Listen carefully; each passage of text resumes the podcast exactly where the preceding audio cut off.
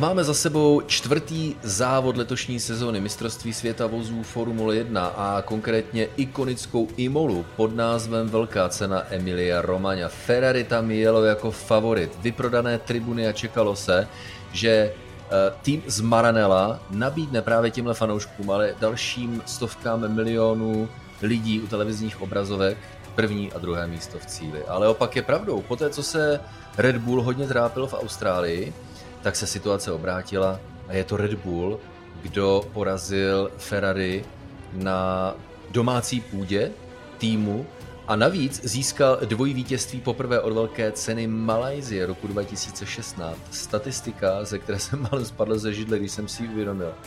No a e, navíc velké téma nejenom forma Mercedesu, ale rozdíl formy George Russella a Louisa Hamiltona. Přesněji řečeno rozdíl v jejich výsledcích, ale odpovídá tento rozdíl ve výsledcích jejich formě, tak samozřejmě nejenom o tom si popovídáme v další epizodě podcastu Kolo na kolo, protože po velké ceně je tady samozřejmě Insta Pocket Tomáše Richtra a Jiřího Košty.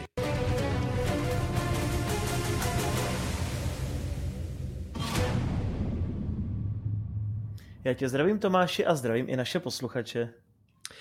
Jiří, to byl víkend intenzivní, protože to byl první ze tří letošních sprintů, takže kvalifikace v pátek, sprintový závod v sobotu, v neděli velká cena, náročné podmínky s počasím v pátek i v neděli, velká očekávání, bylo toho sakra hodně, eh, takže rovnou na tebe, Jirko, zautočím tvé první dojmy po víkendu takové smíšené, protože na jednu stranu jsme měli hodně zajímavých příběhů a scénářů, ale na druhou stranu jsem trochu čekal více, protože přece jenom když prší a osychá nám trať, tak, tak nějak očekávám, že se to bude míchat, bude to divoké, ale kromě těch hodin Charlesa Leclerca si myslím, že to až tak divoké nebylo, že tak nějak se kroužilo jenom a vyčkávalo se a nakonec se nic nestalo. Ale možná je to jenom můj pocit. No, já si myslím, že se toho dělo hodně. Jestli třeba ty nebyl nějak zaneprázdněný člověče, kde jsi byl a co jsi dělal? Hm? no, tak samozřejmě byl jsem zase na GTčkách, na ADAC GT Masters v Německu, ale formule jsem dokázal sledovat i tak. To i kdybych já nevím, co měl udělat pro to, tak vždycky budu sledovat. Být samozřejmě mít jedno oko na reálné trati v Německu a jedno oko na mobilu s Imolou není jednoduché. No já jen, jestli to není ten pravý důvod. Proto, proč máš pocit, že se toho hodně nedělo, protože se toho naopak dělo hodně. A my to samozřejmě rozebereme. Pojďme nejprve do eh, příběhu Red Bull versus Ferrari, protože v Austrálii eh, zkrátka Red Bull neměl v podstatě šanci. Tam si uh, Charles Leclerc eh, kontroloval tempo. Ano, Carlos Sainz boural v úvodu závodu. To je něco, k čemu se ještě vrátíme během našeho povídání. Ale uh, důležité novinky. Red Bull nasadil na své auto tak, aby ještě o něco svížil, zvýšil přítlak, aerodynamický přítlak svého auta v oblasti podlahy a hlavně Eh, před velkou cenou v Imole eh, byly Red Bully o 10 kg těžší než Ferrari. To je právě problém, eh, který má většina týmů, že se nedokážou dostat na váhový limit svých formulí, jsou zkrátka o něco, o něco tučnější, než by potřebovali být. A novinky, které nejenom, že měly nasadit a zařídit větší aerodynamický přítlak a tím pádem lepší aerodynamické fungování, tak eh, Red Bull ztratil na váze odhadem 3 až 4 kg. A vypadá to, Jirko, že Red Bull na Imole i lépe pracoval s pneumatikami. Ukázal to eh, sobotní sprint na 100 km. Bylo to těžké vypozorovat během náročného závodu za proměnlivých podmínek v neděli, ale například Helmut Marko z Red Bullu řekl o Ferrari, no oni tady mají takový problém, jaký my jsme měli před 14 dny v Austrálii. To znamená velká degradace, velké opotřebení pneumatika, tím pádem rychlý pokles jejich výkonnosti. Což, Jirko, a to je důležité říci, neznamená nezbytně nutně, že Ferrari bylo pomalejším autem na Imole, ale zkrátka s ohledem na okolnosti nastavení trošku, ať už skrze nastavení, nebo třeba skrze to, jak Leclerc možná intenzivně závodil, tak lidově řečeno žralo víc své pneumatiky a tím pádem navenek vypadalo Ferrari, že je pomalejší a Red Bull si dojel pro tenhle ten fenomenální výsledek, mimochodem Max Verstappen bral maximum počet bodů. Všechno, všech 8 bodů ze sprintu, bod za nejrychlejší kolo v závodě a 25 bodů za vítězství. Takže to asi pro Red Bull nemohlo být lepší. Tedy mohlo, abych byl objektivní, ještě ten extra bodík, který uh, Sergio Perez mohl mít za druhé místo ve sprintu, byl nakonec třetí. Tak co ty na to? No a to nezapomínejme, že Čeko skončil druhý a pro Red Bull to byl první double od Grand Prix Malaysie 2016, takže obrovská doba a skutečně přišlo tam zlepšení a osobně si myslím, že stále Ferrari je na vrcholu, ale Red Bull už je velmi, velmi blízko. A to je něco, co jsme přesně očekávali, že ty skoky můžou být hodně vysoké v těch vylepšeních a proto třeba nemůžeme zanedbávat ani takový Mercedes, k čemu se dostaneme později. Nicméně mně to tak nějak přišlo, že hodně rozhodlo to, že byl Verstappen vepředu po startu a ke konci, jak už teda trať byla víceméně suchá a dojížděl se závod, tak Charles zase zabral, dotahoval Sergio Péreze a skutečně si myslím, že třeba Ferrari by v tom čistém vzduchu bylo úplně v pohodě, pneumatiky by se tak nedrolily, zároveň by mohl Charles kontrolovat to tempo. No a myslím si, že se nám tak nějak vytváří postupně ten scénář, jako jsme měli loni mezi Lewisem Hamiltonem a Maxem Verstappenem, že kvalifikace a ta pozice na trati začne hrát svoji roli a ještě takový zajímavý poznatek, co mě právě u toho souboje mezi Perezem a Leclerkem přišel, že jak kdyby se nám to vrátilo do těch starých kolejí, že ve špinavém vzduchu se nedá předjíždět. No, ona Imola je samozřejmě eh, trať náročná na předjíždění bratru po 630 kol závodu ředitelství velké ceny neumožnilo využívání systému DRS, ale co potvrdila Imola, a to je dobře, že formule skutečně dokážou jet eh, v těsném závěsu za sebou, takže to si myslím, že je příslip do budoucna. Ale mimochodem, přesně jak říkáš, eh, my neumíme odhadnout, jestli ono to opticky vypadá, no ty jo, najednou Ferrari ztratilo tempo, navíc udělali chyby, k tomu se dostaneme. Ale to, že Ferrari fungovaly pneumatiky hůře, tak je jednak dáno tím, že k dispozici měli pouze první trénink v pátek před páteční kvalifikací, který se odjel na mokru, takže to v podstatě téměř žádná příprava. A v krátkém sprintu, 100-kilometrovém závodě, tak e, to vypadalo jako když už se Leclerc dostal na první místo, tak chtěl ujet e, Verstappenovi a trošku víc tlačil na pilu. To znamená, nemusí to být nezbytně nutně dáno špatným nebo nevhodným nastavením auta, které vzešlo z nedostatku dat, ale třeba jednoduše tím, že eh, Leclerc zkrátka tlačil na pilu, což tlačil na pilu i v samotném nedělním závodě a doplatil na to. Takže eh, podporuji tu teorii, že to není tak, že jako najednou se to všechno zlomilo. Konec konců máme za sebou pouze čtyři velké ceny ze 23, bude to dlouhé, přesně jak říkáš. Ale můžeme asi zodpovědně říci, že na základě našich znalostí může se to houpat podle míry uh, počasí, podle umu, eh, nastavení aut, šikovnosti, eh, zacházení s pneumatikami. V dalším závodě v Miami může být zase Ferrari silnější, pak zase bude Red Bull silnější. Vypadá to, že jsou to obě velmi silné formule, tedy jak od Red Bullu, tak od Ferrari.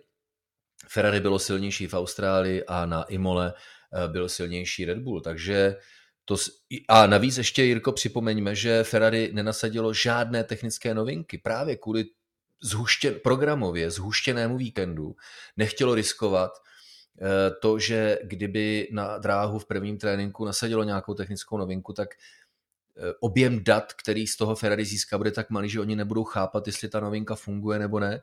Takže to všechno odložili na Miami, což mě přijde jako velmi racionální volba. A oproti tomu Red Bull zariskoval naopak, nasadil technické novinky, vyplatilo se to.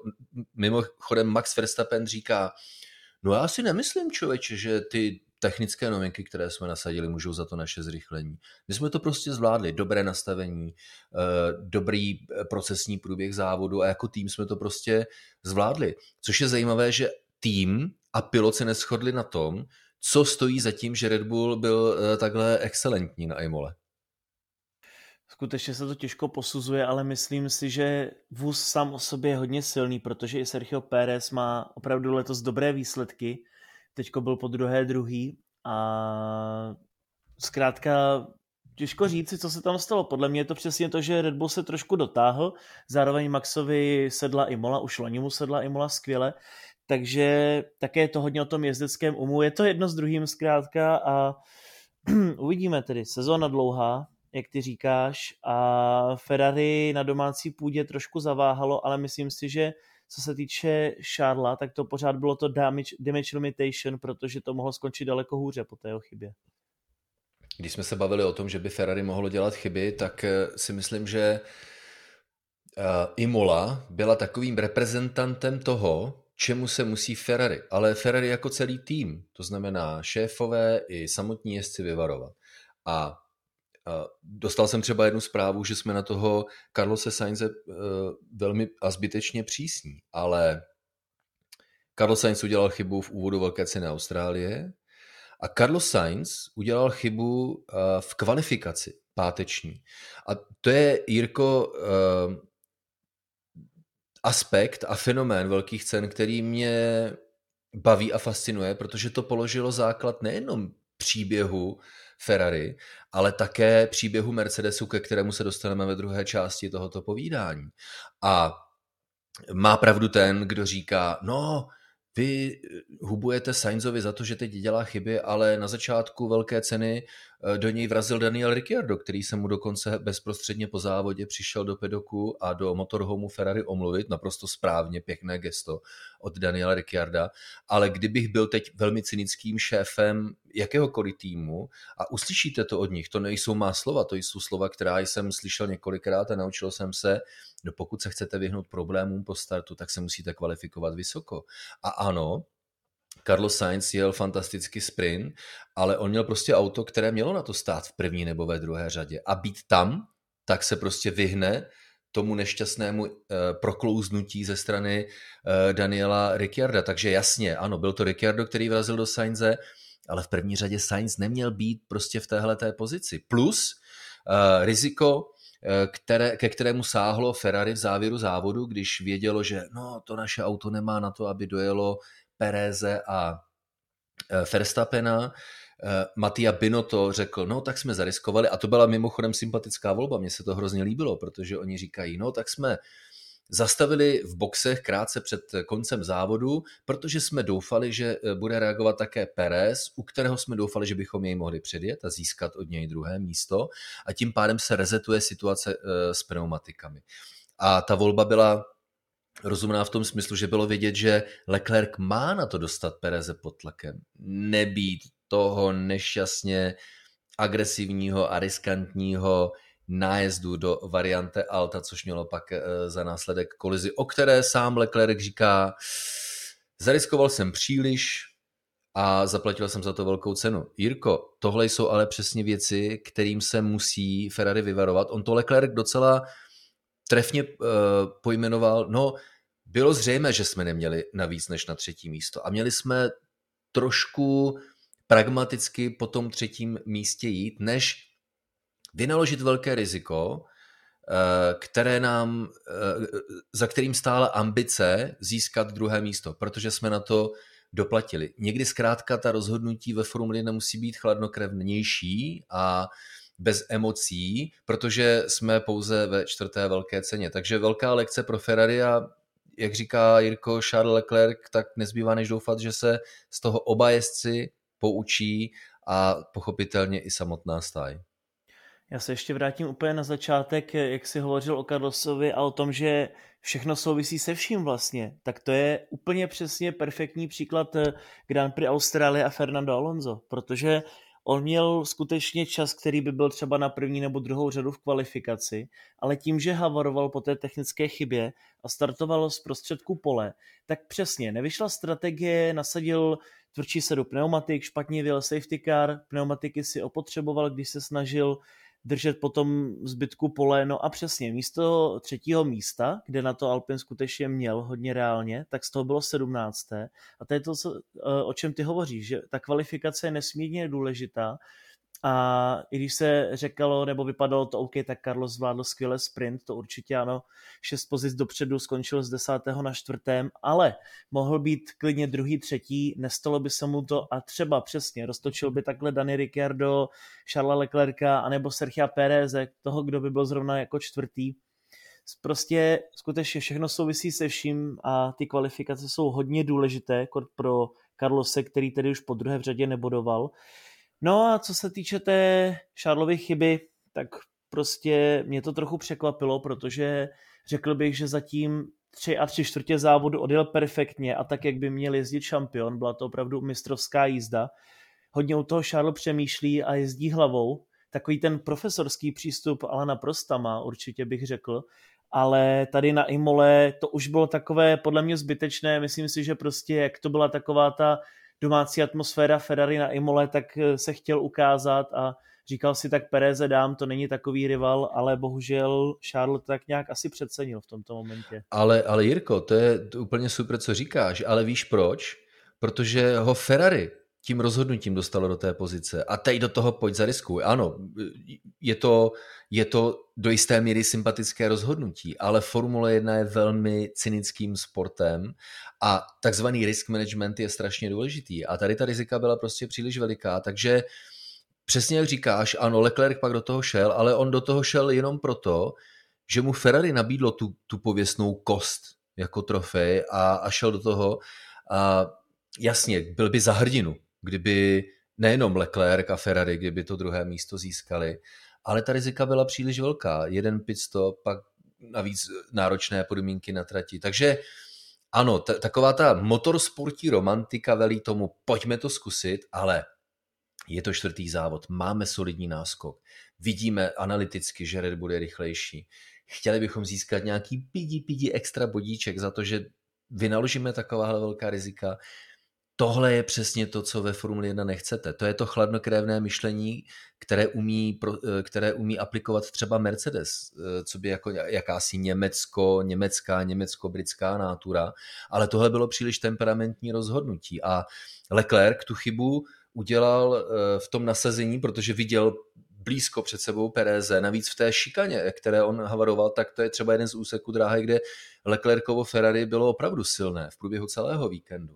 Takže ano, Leclerc udělal chybu, ale protože ho procesně do, do, do, to, do té situace, do toho rizika dostal uh, samotný tým. To prosím pěkně neberte jako kritiku. Uh, nebo že bychom teď hubovali a byli nejchytřejší na světě. To vůbec ne. My jsme v pozici, kdy to komentujeme a navíc ještě s ostupem času, protože po bitvě je samozřejmě uh, každý generál. Podcasty kolo na kolo, instapokeci po závodě jsou do velké míry o tom, že po bitvě je každý generál. To není kritika, to není myšleno nějak špatně nebo arrogantně, je to prostě reflektování na to, co se dalo uh, udělat jinak. Takže Jirko, já prostě doufám, že to bude určitá lekce pro Ferrari a že budou, kdy, kdyby měli to, kdyby měli takové to trošku jako je to chladnokrevnější myšlení a dobře, dobrý výsledek, čekali, doufali jsme, že vyhrajeme, chceme se předvést před domácím publikem na Imole, ten tlak je obrovský, to je přesně to, o čem hovoříme celou dobu. Ferrari je pod tlakem té šance, že má k dispozici auta, která mají na to vyhrát titul mistra světa. Ale tím spíš nesmí Ferrari ani jeho jezdci, ať už to byl Sainz v Austrálii v úvodu závodu, anebo třeba v kvalifikaci na Imole, tak právě, a konec konců Matia by na to to sám řekl, Carlos Sainz se musí naučit zvládat tlak, když má k dispozici auto, který má potenciál na to vyhrát titul mistra světa. On to Mani, uh, Mattia Bino to říká sám od sebe. A my vlastně jenom interpretujeme a posíláme dál to jeho sdělení, protože co musí Ferrari zachovat, je klid, kalkul dobrý, řízení rizik, tak, aby maximalizovali potenciál, který mají. Byla to lekce, je to čtvrtý závod, rozhodně nic není ztraceno, protože pořád vedou. Ona obecně je to taková prostě politika Ferrari, mají k tomu nějaký přístup, každý tým má nějakou svoji filozofii a Ferrari mělo třeba loni hodně dobré strategie a tak nějak riskovalo, ale samozřejmě je to něco jiného. Vy spíše kalkulujete a riskujete, když jedete o páté místo, než když bojete o titul a jedete o první. A to tak nějak bych řekl, loni dostihlo právě Mercedes, protože Red Bull se nikdy nebal riskovat a vždycky do toho šli i za cenu toho, že můžou prohrát. A vypadá to, že Red Bull se toho nebojí ani letos a to nakonec může být samozřejmě klíčem k úspěchu. Ferrari v tom ohledu je spíše takové konzervativní opět a jak říkáš, lehce byl Charles zapěkaný od Ferrari, ale na druhou stranu opět, může se stát cokoliv. Já si myslím, že pořád to šesté místo byly důležité body, protože to vypadalo, že odstoupí Charles a ty bodíky můžou mít nakonec přesně cenu zlata. A i když to tedy není pódium, tak pořád eh, ta konzistence je klíčem k úspěchu, kort když eh, nevíme, jak na tom bude letos Red Bull, co se týče spolehlivosti. No jasně, Jirko, hele, eh, když budu teď chtít být na platformě podcastu Kolo na kolo jako nějaké zábavní talk show, tak říkám, a teď se to zlomilo a Red Bull už je, vyřešil svoje problémy s nespolehlivostí a stane se mistrem světa. Jo, ale to je takový to jako uh, pojďme se pobavit a pojďme hodit něco do placu, ať, a když to vyjde, tak Richter bude za frajera a když ne, tak bude za blbce. Ale ta druhá seriózní stránka je, že po čtvrtém závodě ze 23 víme úplný prd. Víme prd. Lidi říkají, a jakou má šanci tenhle, a jakou má šanci tamhle ten. Ptají se na to, hodně je to zajímá. Ale, ale odpovědi typu víme prd, je nebaví samozřejmě, tak musíš něco říct. A objektivně po čtyřech závodech ze 23 skutečně víme prd. A mě to baví, protože se ukázalo, eh, myslel jsem si chvíli, že tyjo, ten, to Ferrari konečně to jako eh, zvládlo, mají dobré auto, dobrý motor, spolehlivost, dva dobré piloty, možná ten Carlos Sainz ještě se chytne, natřou jim to, ale ono přišel čtvrtý závod a všechno je najednou jinak a my musíme být prostě pokorní vůči tomu, že v Miami to bude jinak a pak v Barceloně to bude jinak a pak eh, v Monaku to bude jinak, ale o tom to je, že nevíme a kdybychom věděli, tak se na to asi nedíváme. Ale Jirko, ty jsi řekl jednu strašně důležitou věc. Jak je to všechno svázané se vším. A Carlos Sainz byl svou chybou v kvalifikaci v pátek odpoledne tím primárním hráčem proto, proč to vypadalo tak ošklivě rozdílně mezi Georgem Russellem a Lewisem Hamiltonem. A té kritiky, kterou, nebo objem kritiky, jejíž, jejímž cílem je Lewis Hamilton, tak je teda obrovská. Lidi mu to dávají sežrat, protože v cíli nakonec velké ceny Emilia Romagna, George Russell na nádherném čtvrtém místě a Lewis Hamilton dojel do cíle na 13. místě, tedy skoro 10 míst rozdílu a někteří říkají, no tak to se ten Lewis Hamilton ukázal, ale on je sedminásobným mistrem světa a my se teď pojďme racionálně pobavit o tom, proč je uh, rozdíl mezi Georgem Russellem a Lewisem Hamiltonem takhle velký, protože těch faktorů je celá řada. A začnu, Jirko, právě páteční kvalifikací, protože Carlos Sainz měl vliv na to, Eh, jak dopadla páteční kvalifikace, tedy vstup co do pořadí pro sobotní sprint, který měl pak eh, vliv na to, eh, jaké bylo pořadí na startu velké ceny. S ohledem na podmínky, jestli Mercedesu potřebovali dvě zahřívací kola, aby se dostali do toho třetího, ve kterém by zajeli čas. Jinými slovy, chci tím říct, že pokud se na začátku sprintu, tedy na konci kvalifikace, kvalifikovali eh, jezdci Mercedesu George Russell na 11. a Lewis Hamilton na 14. místě. Tak to neznamená, že takhle mizerné to auto bylo. Oni totiž eh, se dostali do pozice, kdy Carlos Sainz havaroval v době, kdy oni dokončili to první zahřívací kolo. Čekalo ještě druhé zahřívací kolo, než by jeli to velmi rychlé kolo. To znamená, výkon George Russella a Lewisa Hamiltona zpáteční kvalifikaci vůbec nereflektuje potenciál Mercedesu. Pokud by Carlos Sainz nehavaroval, a to než bych mu to všechno kradl za vinu, to se samozřejmě může stát každému, ale kdyby zrovna tenhle konkrétní pilot nehavaroval, tak upřímně řečeno není až tak úplně moc pochyb o tom, že by se dostali oba dva vozy, obě dvě formule do nejlepší desítky, tedy do Q3.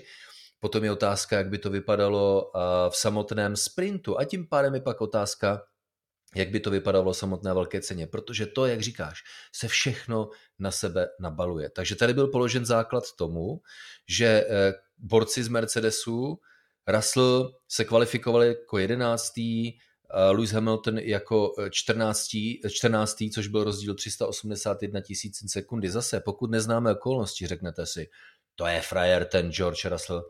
On překonal Lewise Hamiltona o 381 tisíc, ale ještě jednou připomenu okolnosti té kvalifikace. Oni se teprve připravovali, takže ten čas, který zaznamenali v kvalifikaci v pátek odpoledne, vůbec nereflektuje ani potenciál auta, ani potenciál obou pilotů. No ale eh, pak přišel samozřejmě sprint, který eh, dopadl tak, že George Russell zůstal na 11. místě, Lewis Hamilton 14. Takže to jenom reflektuje to, že ta auta se v tom krátkém sprintu nikam moc neposunula. Ale Jirko, prosím tě, teď ještě předtím, než nabídnu další a další parametry a důvody a faktory, které zhodly o tom, že Russell vyšel jako, a zaslouženě samozřejmě, jako hvězda z velké ceny Emilia Romagna a naopak Lewis Hamilton jako loser z velké ceny Emilia Romagna, tak přichází první faktor a to je právě to jsou právě dešťové podmínky na startu, protože ti, kteří stojí na lichých pozicích,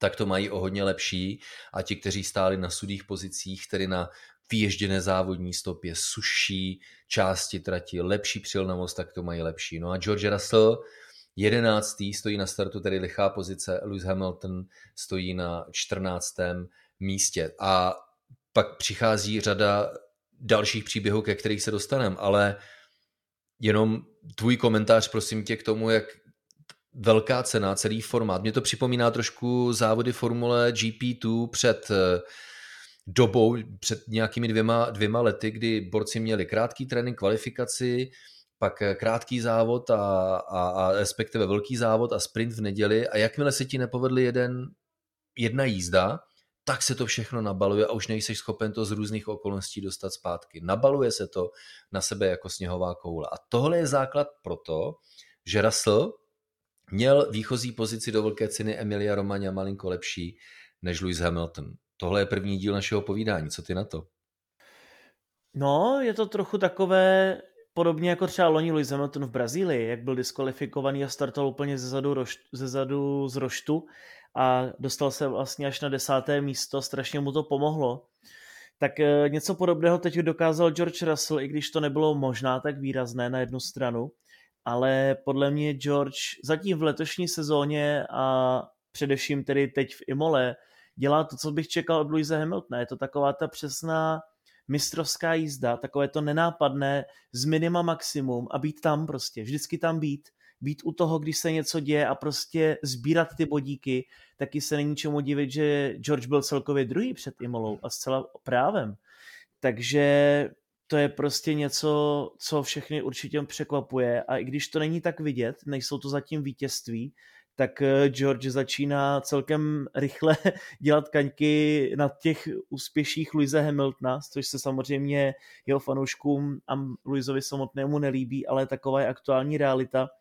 Louis si nějak pořád nemůže zvyknout na ten purposing, na to skákání nových monopostů, zatímco George, jak je asi zvyklý prostě jezdit s tím horším autem, s tím horším Williamsem celé roky, ždímat z toho maximum, tak asi v této situaci to zkrátka zvládá lépe.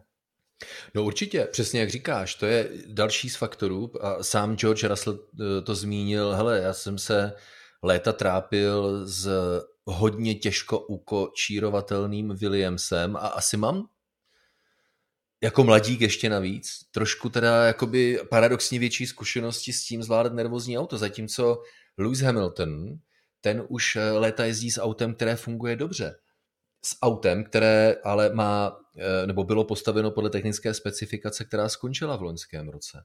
A když si, Jirko, vzpomenete, tak když se vracel Michal Schumacher do Formule 1 s Mercedesem, tak se vracel v době, kdy už eh, Formuli 1 dodávali, eh, dodávalo pneumatiky společnost Pirelli. A Michal Schumacher si do, nedokázal nikdy přizpůsobit to nové, tomuto novému trendu, této nové technické specifikaci pneumatik, které se jinak chovaly, protože zkrátka byl e, nevychován, ale jeho největší úspěchy přišly v éře, kdy pneumatiky fungovaly zcela jinak a prostě Michal Schumacher s tím měl problémy. A teď mi řekni, Jirko, myslíš si, že uh, po těch protrápených třech letech u Mercedesu po jeho comebacku. Myslíš si, že by si někdo troufl říct, že je Michal Schumacher špatný pilot a, a že, že ti mladíci, kteří přišli po něm, tak jsou o hodně lepší? Ono se to strašně těžce hodnotí, protože mně přijde, že takový efekt přesně zažívá teď i Sebastian Vettel, obecně už od té turbo éry, byť tedy sice sezóny 2017-18 měl silné, tak mně přijde, jak kdyby se nikdy nenaučil zase ty jiná pravidla a jak kdyby mu to nesedělo tak jako předtím, když jezdil s Red Bullem, měli jsme foukané difuzory a tak podobně. Zatímco takový Fernando Alonso, ten je tam pořád a pořád jezdí na maximum, což je pro mě hrozně zvláštní, že skutečně někdo se dokáže tak dobře přizpůsobit, byť jezdí ve Formule 1 20 let a někomu to dělá takové problémy, jako právě teď hovoříme o Luizovi nebo o Michaelu Schumacherovi. Takže těžko říct, čím to vším může být, jestli je někdo tak ultimátní talent, anebo prostě je tam něco, co my nevíme, ale nemyslím si, že by se nějak Lewis Hamilton zhoršil, anebo že by to bylo autem, prostě je tam něco, na co jenom Lewis musí přijít a myslím si, že v tom je jádro pudla a otázka je, jestli to bude trvat jeden, dva závody nebo celou sezónu. No, Fernando Alonso je výjimečný samozřejmě, Jirko, to víme, ne? ano, ano, ano. Ale teď zase vážně chvíli, no na co musí přijít. Ono, on, on si už možná ani nedokáže adaptovat na to, co on uměl, když byl o deset let mladší. Jo? Eh, tohle jsou borci, kteří mají extra motivaci, jako je George Russell, protože ten přišel do továrního týmu a jakkoliv ho to uh, taky štve, protože říká, že to poskakování je jako ne, neudržitelné ve Formuli 1. To je fenomén, který prostě nemůže uh, mít trvalou přítomnost v oblasti formulového závodění. Generuje to bolesti krku, bolesti na prsou, na hrudi a je to fakt velký problém. A Lewis Hamilton, který už víš co, on je trošku starší, on je zvyklý na to, když já jezdím první, druhé, třetí místo, občas to ne, no když to nevíde, jeden závod z roku, tak toto řešíme všichni. A ta motivační stránka věci je samozřejmě hodně složitá. Teď prostě Lewis Hamilton neví, co s tím. Ale není to tak, že by byl 10 pozic od George Russella. Já vám to teď ukážu na konkrétním příkladě z velké ceny Emilia Romagna. George Russell, který startoval z liché pozice, kde bylo méně vody, ohledem na okolnosti, které jsme pojmenovali v první fázi našeho vyprávění, tak eh, přišla před ním kolize Carlos Sainz a Daniel Ricciardo. Jo, tak to dokázal Russell tím, že už byl o něco výše, ne o moc, ale přeci jenom, tak najednou byl blíže větší příležitosti pozbírat pozice a dostat se dopředu. A pomohl mu taky Valtteri Bottas, který eh, zůstal eh, v boxech při výměně pneumatik se zdržením 11 sekund. Nebýt téhle záležitosti, tak Bottas je jednoznačně před Georgem Russellem. Takže to jsou třeba tři pozice. Takže ano, George Russell byl v cíli velké ceny Emilia Romagna na čtvrtém místě, ale byla by to asi pozice třeba sedmá, osmá. Jo? To není nic proti Russellovi, protože jednak mně přijde, že fakt to neklidné auto zvládá o něco lépe. K tomu se dostaneme za malou chvíli, respektive jsme to pojmenovali, tím, že George Russell má prostě lepší zkušenosti z posledních třech let s neklidnějším koněm, s neklidnějším autem a to je zkušenost velmi cená. To je, si myslím, že je jeho výhoda teďka právě oproti Luise Hamiltonovi. Takže ano, pokud byste si začali myslet, no vy ty obhajuješ Luise Hamiltona, ne. George Russell je o něco rychlejší než Lewis Hamilton v tomhle rozdivočelém autě. Ale rozhodně ne za tu cenu, že bych jako zatracoval Hamiltona jak je neschopným pilotem. Určitě ne. Oproti tomu Lewis Hamilton startoval ze 14. pozice zase s ohledem na okolnosti, na mokré trati. Pak přišla výměna na e, pneumatiky do sucha, tam jej předjeli Albon Latifi takzvaným undercutem, Okon, kterého vypustili z boxu dříve, taky do, musel zbrzdit, respektive je zbrzdil, aby do něj Hamilton nenaboural, Okon to pak vysvětloval a omlouval se, no já jsem musel trošku více vět, protože před náma byl tým, který tam měl hadici, já jsem se jí musel vyhnout. A charakter velkých cen funguje tak, že se Hamilton zasekl za Gaslim a Albonem. A teď se dostali touhle sérií okolností oba dva piloti Mercedesu do pozice, že Russell už dokázal něco získat, také dílem štěstěny, měl před sebou čistý vzduch.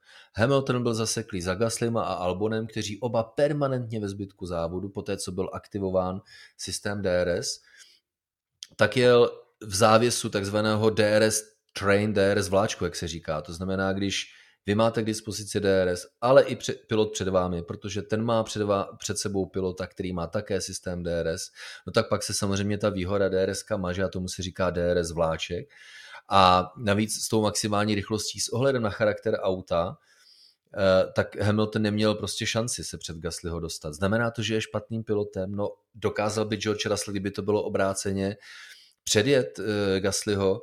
Chci tím říct, že Hamilton prostě není špatným pilotem, i když to v cíli bylo Russell čtvrté místo a Lewis Hamilton třinácté místo, ale tím, Jirko, jak si přesně pojmenoval v úvodu tohoto dnešního povídání, všechno souvisí se vším, všechno se na sebe nabaluje, tak Carlos Sainz, který, neříkám, že to udělal schválně, pro boha, ale který způsobil to, že v páteční kvalifikaci mezi sebou měli George Russell a Lewis Hamilton rozdíl 381 tisícin. Ne proto, že by byl George Russell rychlejší o 381 tisícinu v rychlém kole než Lewis Hamilton, ale bylo to prostě jejich první zahřívací kolo, takže oni nejeli to kvalifikační tempo, prostě jeli, snažili se, zahřívali. Tak tohle položilo základ výsledku F1 sprintu a okolnosti, které jsem teď popsal, tak vlastně určili osud, pozitivní osud Russellovi a negativní osud Hamiltonovi. Ano, ještě jednou, to není bagatelizování výkonu George Russella. On je jediným závodníkem v letošním roce, který dokázal první čtyři velké ceny dojet v top 5. Je jediným. A super, já mu to přeju, paráda. A vypořádává se s těmi podmínkami lépe než Lewis Hamilton.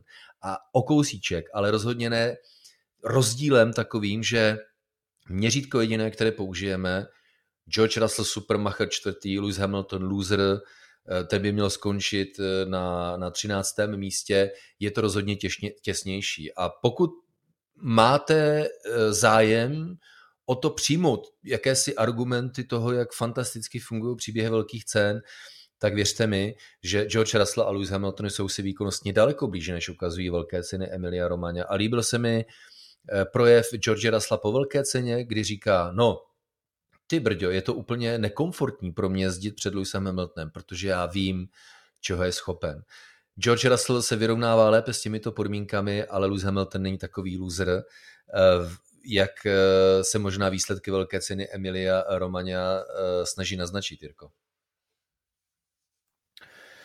Určitě ne, určitě ne. Ono se to strašně těžko posuzuje, protože viděli jsme přesně čtyři závody letošní sezóny, a George Russell víceméně zastínil Louise Hamiltona. V Bahrajnu tedy byl Louis na stupních vítězů, což už se asi ani nikdo neuvědomuje, byť to tedy bylo odstoupením dvou vozů Red Bull, ale George teď jede dobře, ale jak říkám, opět, sezona je hodně dlouhá nevěřím tomu, že by se to takhle táhlo celý rok. Přece jenom Louis Hamilton opět to budu říkat i v tomhle případě, Louis Hamilton nemá náhodou sedm titulů a mě to pořád připomíná to jeho sezónu 2009, kdy to bylo také žalostné ze začátku, kdy se McLaren hodně trápil a dokonce ztrácel i také, ztratil kolo na lídry, tehdy Brown GP, ale nakonec tého sezona nebyla vůbec špatná, dokázal vyhrát nějaké ty závody a to je přesně ten obraz, ve který já věřím, že letos předvede Mercedes. Spekuluje se hodně o tom, že by měli dokonce přivést eh, B specifikaci svého monopostu někdy okolo Miami nebo Barcelony, takže držme jim palce, věřím, že toto Wolf nespí klidně a že i když to možná nevypadá, i když zase oni říkají, že no, nám to nejde a kašleme na to a nebudeme vepředu a už, na to už nebudeme vyvíjet, tak tohle je přesně ta strategie Mercedesu, která je vždycky řečená v té době, kdy Mercedes pracuje nejvíce. Jirko, ale jak říkáš, já si myslím, že to, že je podlaha eh, primárním, ne jediným, to, ten vůz Formule nefunguje, takže pokud je pomalý, tak eh, existuje jedna jediná příčina toho, proč je pomalý. Tak eh, to, že dosud nenasadil Mercedes podlahu, tak já si myslím, že je pouze indikací toho, že pracuje kompaktně na celém autě. Toto Wolf prozradil, hele, ano, jasně, můžeme sáhnout k nějakým konzervativnějším řešením, která máme ve vývojovém skladu eh, z loňského vývoje a ze zimního vývoje, ale nesáhli jsme k tomuto řešení, protože bychom si mysleli, že není nejlepší. A on říká, když se nám podaří vyřešit problémy se skákáním a dostat to auto níže k podlaze, tak odemkneme velký kus potenciálu. A to je to, na čem prostě Mercedes pracuje a líbí se mi teď právě německá chladnokrevnost, protože důležité je nepanikařit a já si myslím, že právě eh, takový genius, konstruktorský genius, eh, jakým je Adrian Newey, jehož auta vyhrála eh, nebo získala první a druhé místo v cíli Emilia Romagna, tak pokud byste si přečetli jeho knihu, tak on by tenhle ten přístup schválil.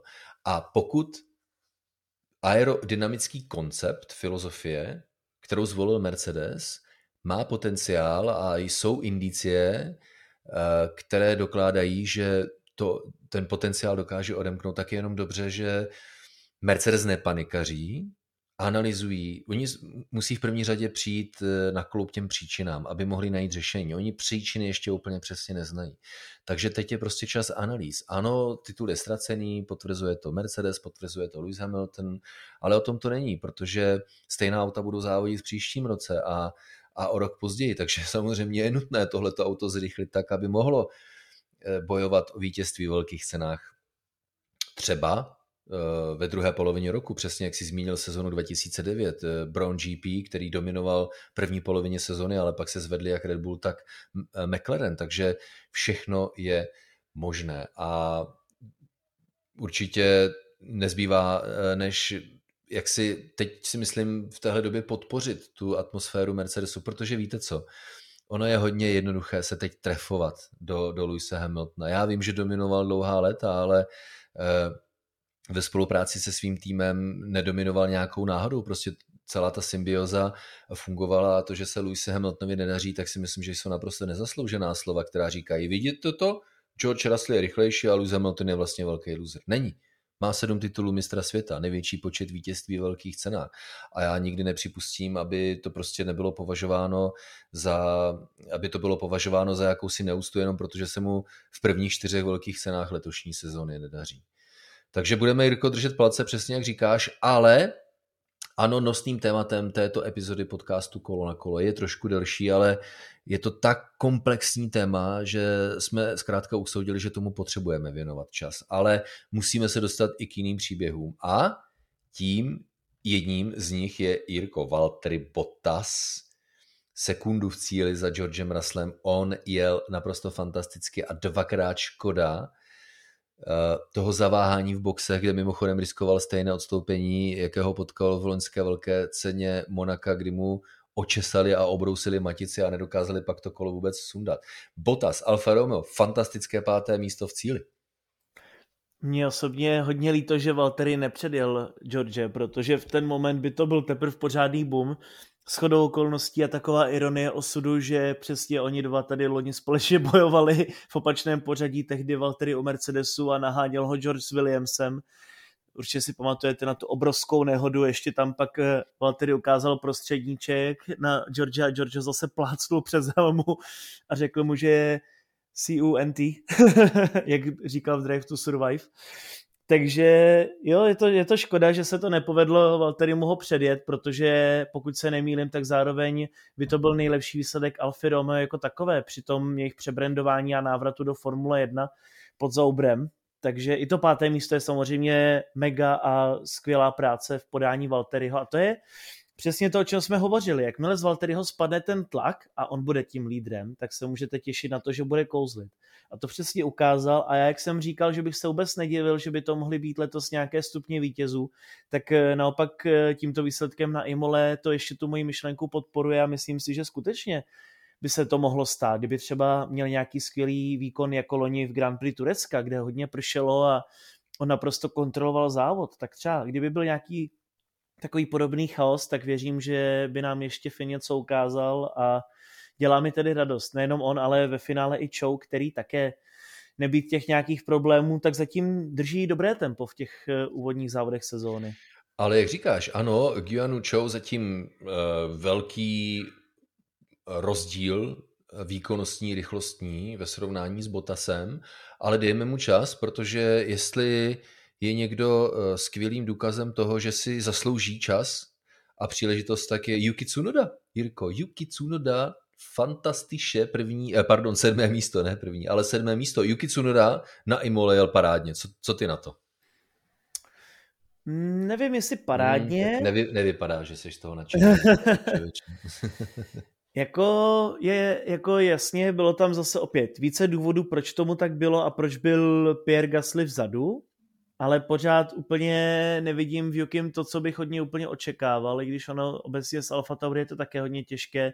My máme také jeden víkend poměrně vysoko, druhý zase technické problémy, třetí zase se nepovede kvalifikace, takže ono je hodně těžké soudit, jak na tom vlastně je samotný tým, ale co se týče Imoly, když budu hodnotit jen Imolu, tak určitě super závod a myslím si, že dost možná společně s loňským závodem v Abu Dhabi Yukiho nejlepší zatím ve Formule 1. Dobře, no tak to tě nechalo trochu chladným, tak já zkusím, já zkusím jiný příběh, jo. Už nemáme žádný tým, který by eh, byl bez bodů, čověče. A Sebastian Vettel osmé místo a Lance Stroll, jeho týmový kolega, desáté místo. Aston Martin má oba vozy na bodech na konci velké ceny Emilia Romagna. Sebastian Vettel, ano, přiznal, jasně, měli jsme trošku štěstí, že chladnější podmínky nám pomáhají. Naopak třeba zrovna Mercedesu, tak ten si stěžuje na to, že s tím má velké problémy, tedy eh, ve vztahu k práci s pneumatikami, když jsou teploty vzduchu a povrchu závodní dráhy chladnější, ale eh, Vettel se po závodě nechal slyšet, že jim to naopak pomáhá, takže co říkáš výkonům Aston Martinu? Jako lepší, větší nadšení, prosím tě? Jo, obecně, obecně bych řekl, že tady byly opět zase využité ty zkušenosti Sebastiana Fetla a on obecně vždycky měl rád tyhle proměnlivé podmínky, kde se nám ty podmínky na trati hodně střídaly. Přesně Grand Prix Turecka 2020 a jeho poslední stupně vítězů z Ferrari, zároveň s, takovým, s takovou popelnicí být na stupních vítězů, to určitě bylo hodně dobré a opět to ukázal, že taková popelnice jako je letošní Aston Martin prozatím, že dojet na bodech a poměrně slušných bodech, tak eh, určitě dobrý výkon, velmi dobrý výkon. A Lance Stroll také podle mě dobrý výkon, protože statečně bránil a to je něco, co jsme úplně opomenuli i v Austrálii, ale já jsem ho chtěl vyzdvihnout už tam, protože on skutečně je sice platič, nebo řekněme, že ho tatínek vlastní tým a že on má smlouvu na dobu neurčitou, ale na druhou stranu z těch, co jsou v uvozovkách platiči, tak Stroll jezdí rozhodně nejlépe a myslím si, že opět to ukazuje, že mu to není jedno a že není jenom nějakým mazánkem, ale že se snaží a že chce něco dokázat a jak v Austrálii, tak tady na mě dělal hodně dobrý dojem a doufám tedy, že půjdou nahoru kluci, no.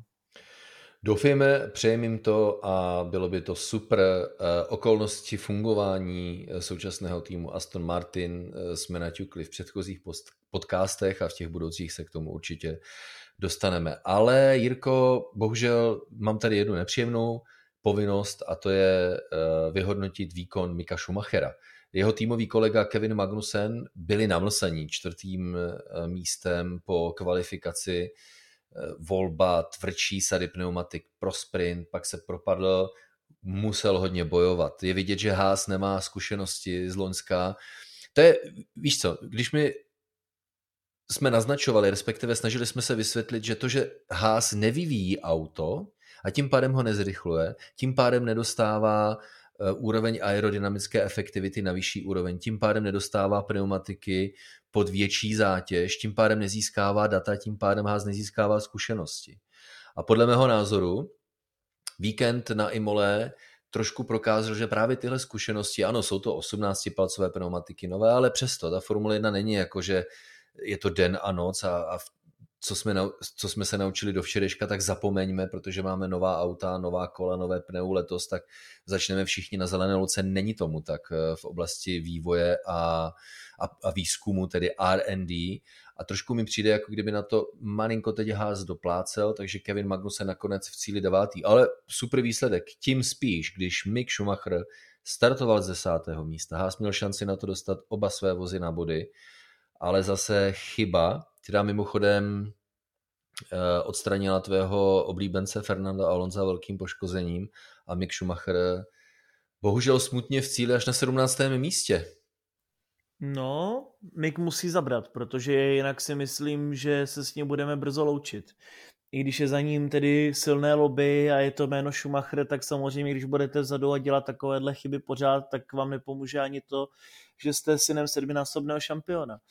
Nejenom tedy ten start a kolize s Fernandem Alonzem, což jsem tak nějak taky nepochopil, to byl takový trošku kamikadze manévr, ale spíše potom v té pomalé šikaně Aqua Minerály, pokud se nemýlim, tak eh, tam šlo o to, že vlastně Mick Schumacher vyjel mimo trať a roztočil se. Tam ztratil také důležité vteřiny a viděli jsme, že mimo trať takhle vyjel třeba takový Sergio Pérez a ten to prostě projel. A to jsou opět ty zkušenosti a takové ty nejistoty, bych řekl, u Mika už vlastně od začátku jeho kariéry. On takový byl vždycky, že byl takový nejistý, že to nebyl takový ten deliver boy a takový ten, eh, že by to tam poslal jako jeho otec, ale vždycky jako opatrnější je Mik a tohle se přesně pak ukazuje, že vlastně on nedokáže, bych řekl, odhadnout ten limit, kde je jakoby příliš moc toho, anebo příliš málo zase naopak. A ve druhé sezóně Formule 1 už to začíná být problém, protože málo kdo dostane více než třeba jednu sezónu ve Formule 1 a ta jeho loňská nebyla úplně nějaká také extra, i když tedy vezmeme v potaz, že Haas na tom nebyl dobře. Ale letos ho tedy samozřejmě velmi zkušený Magnussen těžce, ale těžce zastínuje a plus ještě dělá mi takovéhle chyby, když jede třeba jako 15. tak to si myslím, že bude mít hodně těžké a když se nic nestane, tak skutečně neumím si úplně představit, že by měl někde nějakou budoucnost, na tož třeba ve Ferrari.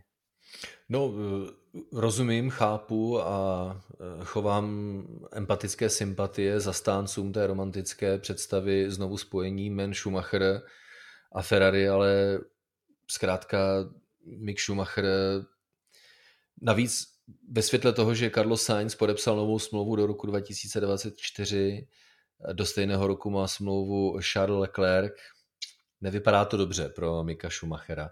Ale abychom to nezakončili eh, touhle eh, smutnou notou, nebo na téhle smutné notě, tak pojďme vypíchnout to, co si pevně věřím, řada eh, našich posluchačů, který tedy vydrželi až do konce, jo, což jako děkujeme za to, tak je pochopitelně bedna McLaren Lando Norris. Ano, trošku těžil, ale to tak bývá, když někdo udělá chyby, riskuje příliš, naopak ti druzí jedou spolehlivě, nedělají chyby, eh, jsou v závěsu té příležitosti a když ta příležitost přijde, tak ji chopí za pačesy. A Lando Norris, Jirko, Bedna, Lando Norris říkal, že jsem nevěřil tomu, že vůbec v letošním roce, v celé letošní sezóně získáme umístění na stupních vítězů. Ale Lando Norris po té mizerii v úvodu sezony, tak má McLaren na bedně. Tak to je super příběh eh, z Imoli, co myslíš?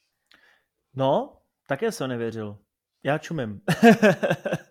to se asi jinak nedá popsat. Samý, samý pesimisti tady kolem člověče. Musíš věřit, hele, musíš věřit. Já jsem jo? fanoušek Fernanda Alonso, já už to dávno vzdal.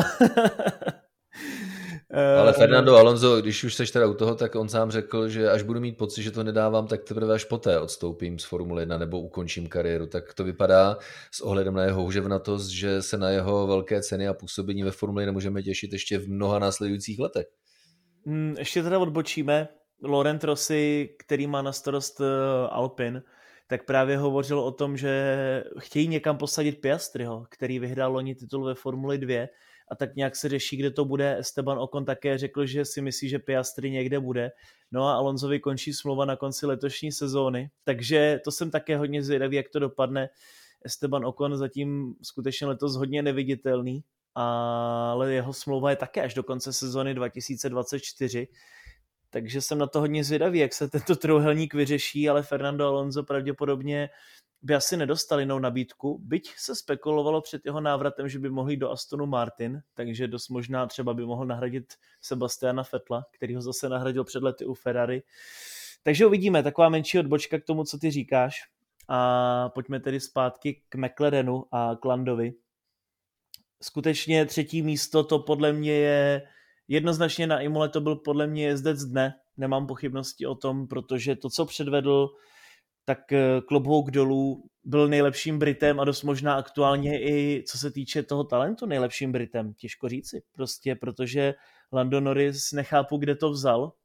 A myslím si, že přesně jak ty říkáš, nikdo to netušil, ani McLaren, ani McLaren asi nechápe, jak se to stalo, a pro mě je to takové podobné přirovnání, jak kdyby se třeba McLarenu podařilo získat stupně vítězů za éry Hondy.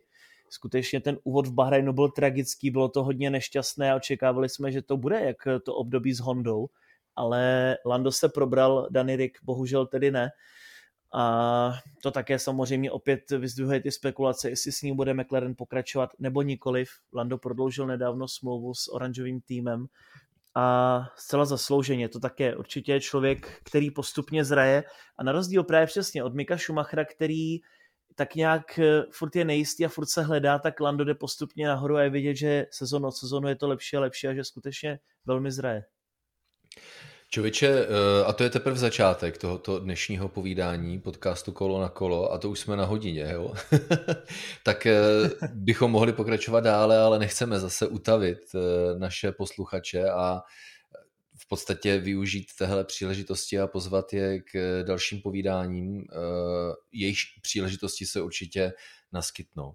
Tak tohle bylo povídání o velké ceně Emilia Romagna a Jirko, za 14 dní Miami, Florida, Spojené státy americké, jedna velká premiéra.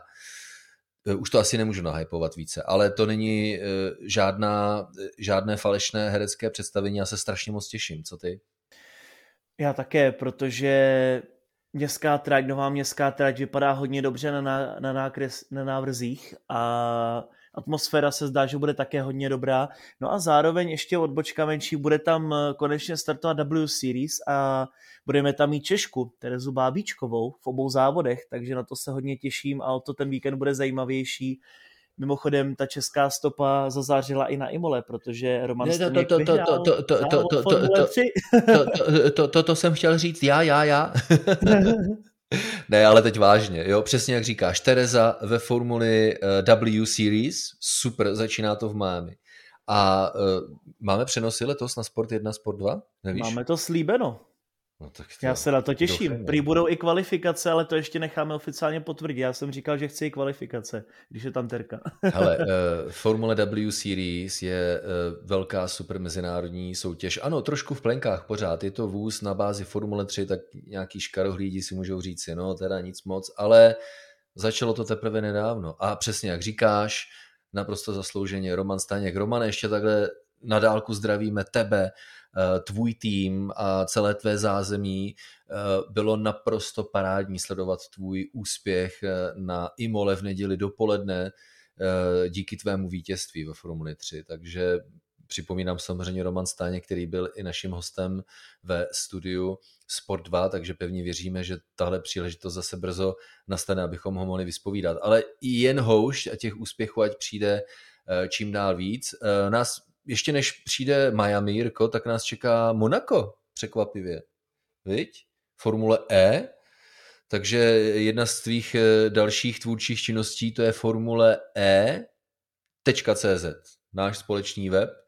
A e, fanoušci se mohou těšit na elektrické formule v ulicích Monte Carla, než tam e, zavítají samozřejmě monoposty Formule 1. Takže jak říkáš, eh, české stopy, eh, extra motivace fandit, zajímavé seriály, zajímavé události. My jsme v tomhle podcastu Kolo na kolo rozebrali to nejdůležitější z velké ceny Emilia Romagna. Pochopitelně Formule 1 pokračuje za 14 dní velkou cenou Miami a my se nemůžeme dočkat. Eh, bude na tom Red Bull tak dobře jako na Imole, anebo se naopak Ferrari Eh, vrátí na výsluní, anebo se objeví nějaký další tým, který překvapí eh, dříve jmenované. Nevíme. A právě tahle nejistota v tom je Formule 1 úžasná. A ať už Formule 1 přinese eh, ve své budoucnosti cokoliv, tak se můžete spolehnout na jednu jistotu. A to je ta, že si o tom popovídáme v podcastu Kolo na kolo. Díky moc za to, že nás posloucháte.